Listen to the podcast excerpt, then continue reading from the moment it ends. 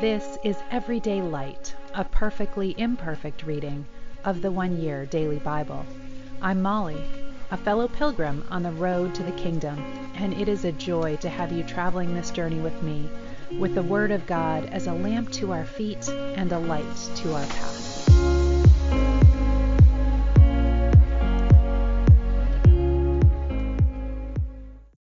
Welcome. This is the one year Bible reading for January 9th, and we are starting right at the top of chapter 20 in Genesis today. Abraham moved south to the Negev and lived for a while between Kadesh and Shur, and then moved on to Gerar. While living there as a foreigner, Abraham introduced his wife Sarah by saying, She is my sister. So King Abimelech of Gerar sent for Sarah and had her brought to him at his palace. But that night God came to Abimelech in a dream and told him, You are a dead man, for that woman you have taken is already married. But Abimelech had not slept with her yet, so he said, Lord, will you destroy an innocent nation? Didn't Abraham tell me she is my sister? And she herself said, Yes, he is my brother. I acted in complete innocence. My hands are clean. In the dream, God responded, Yes, I know you are innocent. That's why I kept you from sinning against me, and why I did not let you touch her. Now return to the return the woman to her husband, and he will pray for you, for he is a prophet. Then you will live. But if you don't return her to him, you can be sure that you and all your people will die. Abimelech got up early the next morning and quickly called all his servants together. When he told them what had happened, his men were terrified. Then Abimelech called for Abraham. What have you done to us? he demanded. What crime have I committed that deserves treatment like this, making me and my kingdom guilty of this great sin? No one should ever do what you have done.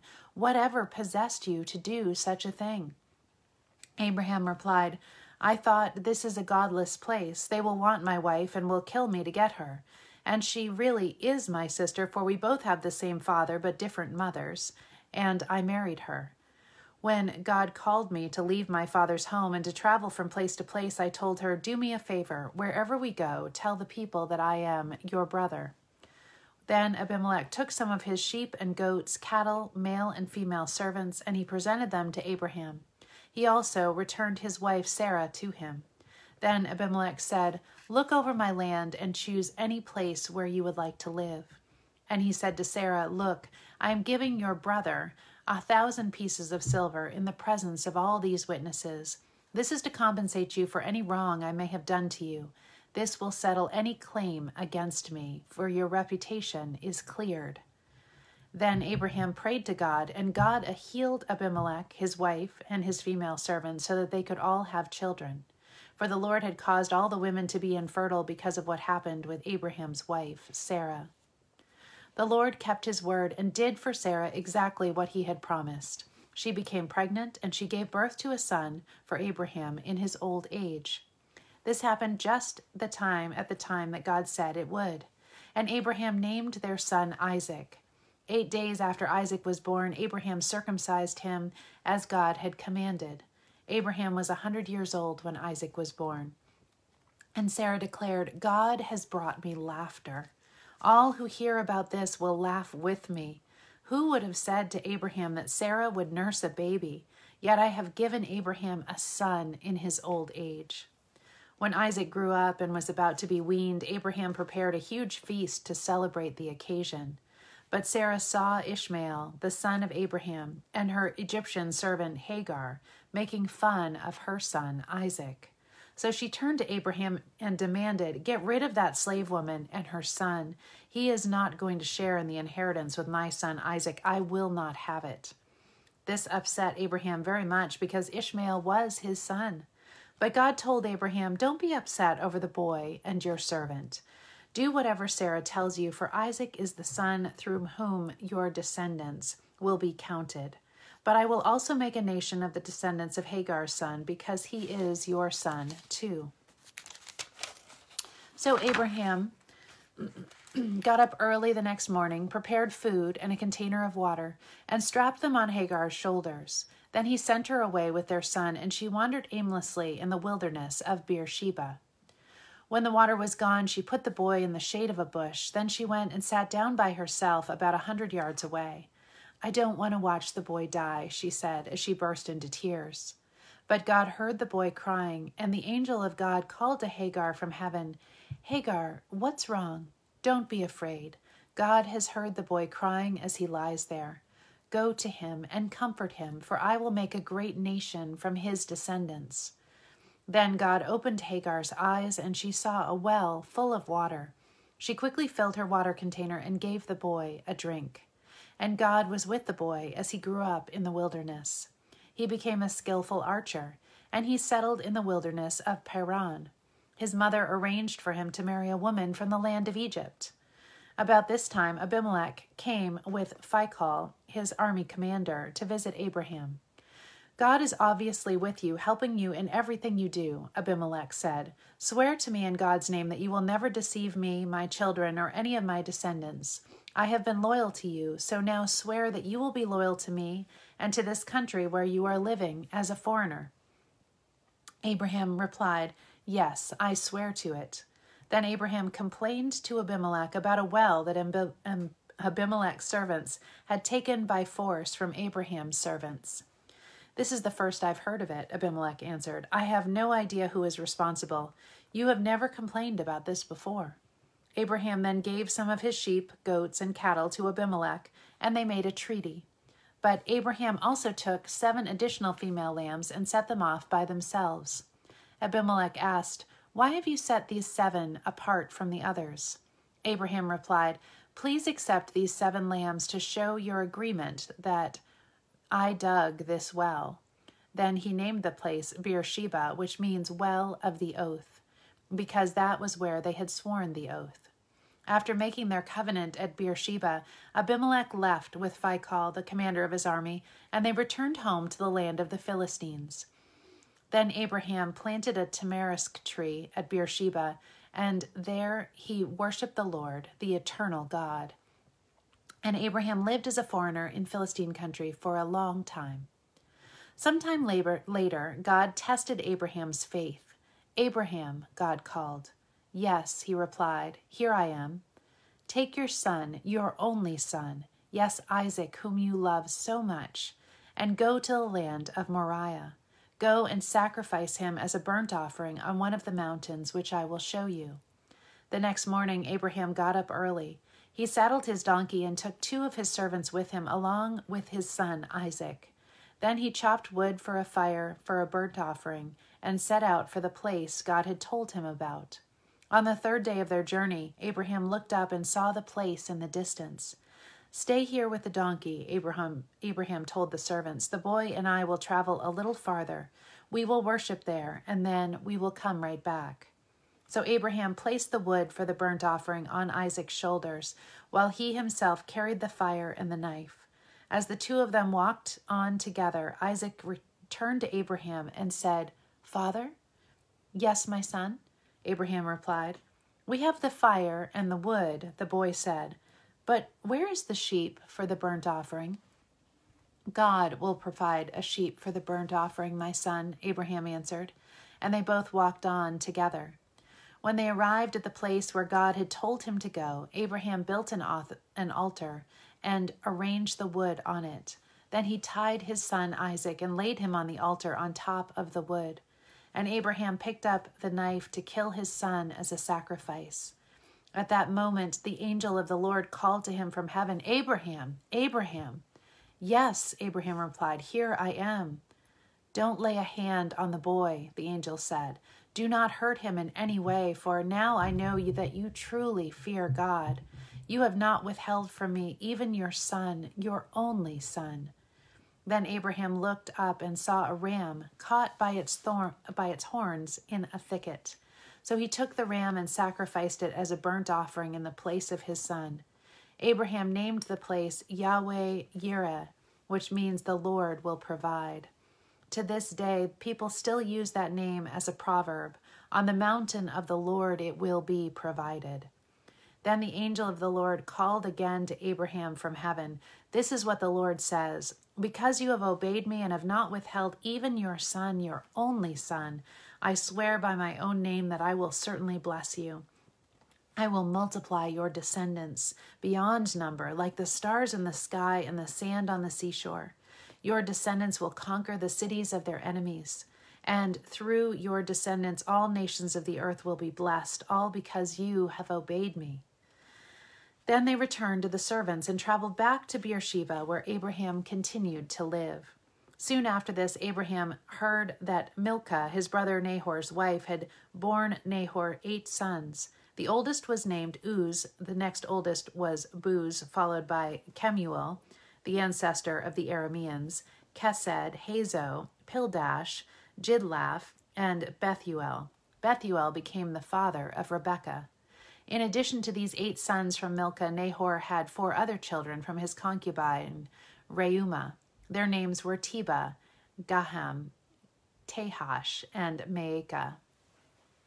Let me try to fix this sun coming in the window. I don't know if I will be able to, but it's pretty, anyways.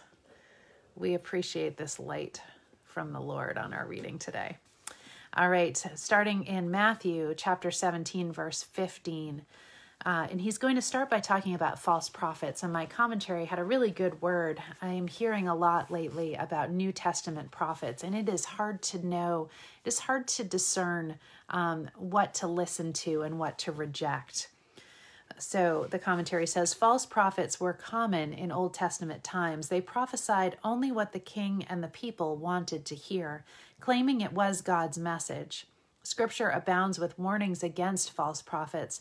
They are called treacherous, covetous, crafty, drunken, immoral, and profane.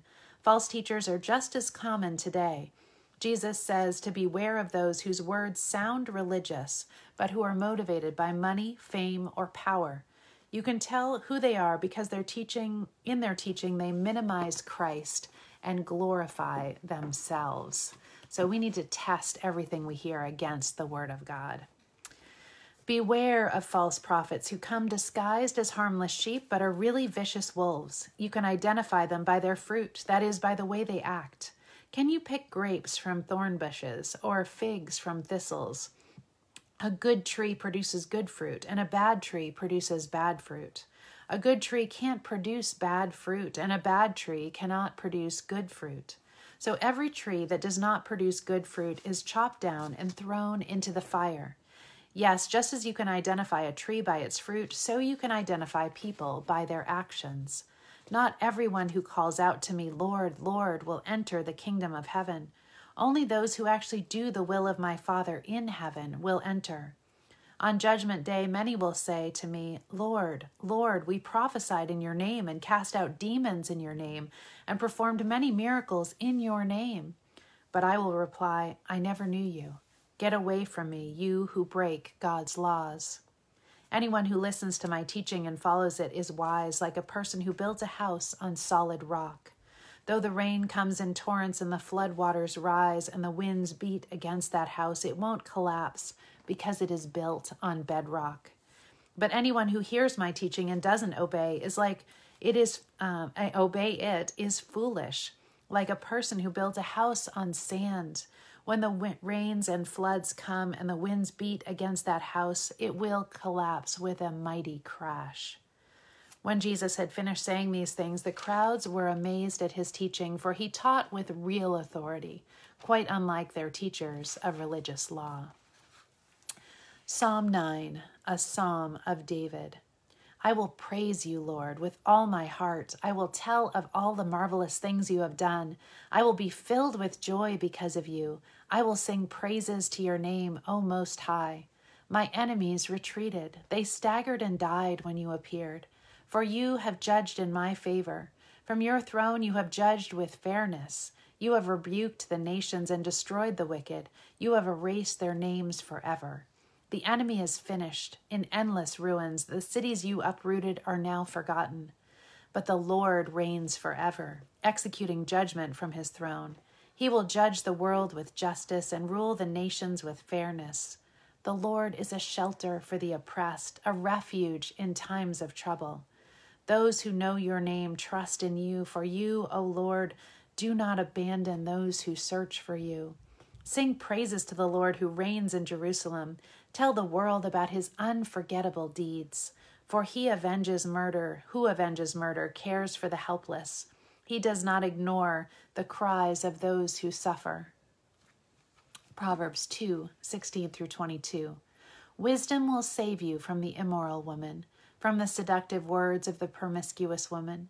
She has abandoned her husband and ignores the covenant she made before God. Entering her house leads to death, it is the road to the grave. The man who visits her is doomed. He will never reach the paths of life. Follow the steps of good men instead, and stay on the paths of the righteous. For only the godly will live in the land, and those with integrity will remain in it. But the wicked will be removed from the land, and the treacherous will be uprooted. And to end, we are returning with Selwyn Hughes. This uh, devotion uh, named Feelings Can Be Liars. Psalm 122, 4 and 5, which says, The tribes go up to praise the name of the Lord according to the statute given to Israel. Today we look at the fact that worship is commanded by God. That is where the tribes go up to praise the name of the Lord according to the statute given to Israel.